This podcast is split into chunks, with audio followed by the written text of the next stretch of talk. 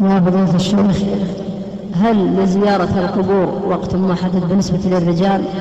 وهل هناك وقت نهي لزيارة القبور؟ لا زيارة القبور ليس لها وقت محدد. أي ساعة من الليل النهار تزورها فلا بأس. وقد ثبت عن النبي صلى الله عليه وآله وسلم أنه زارها ليلا.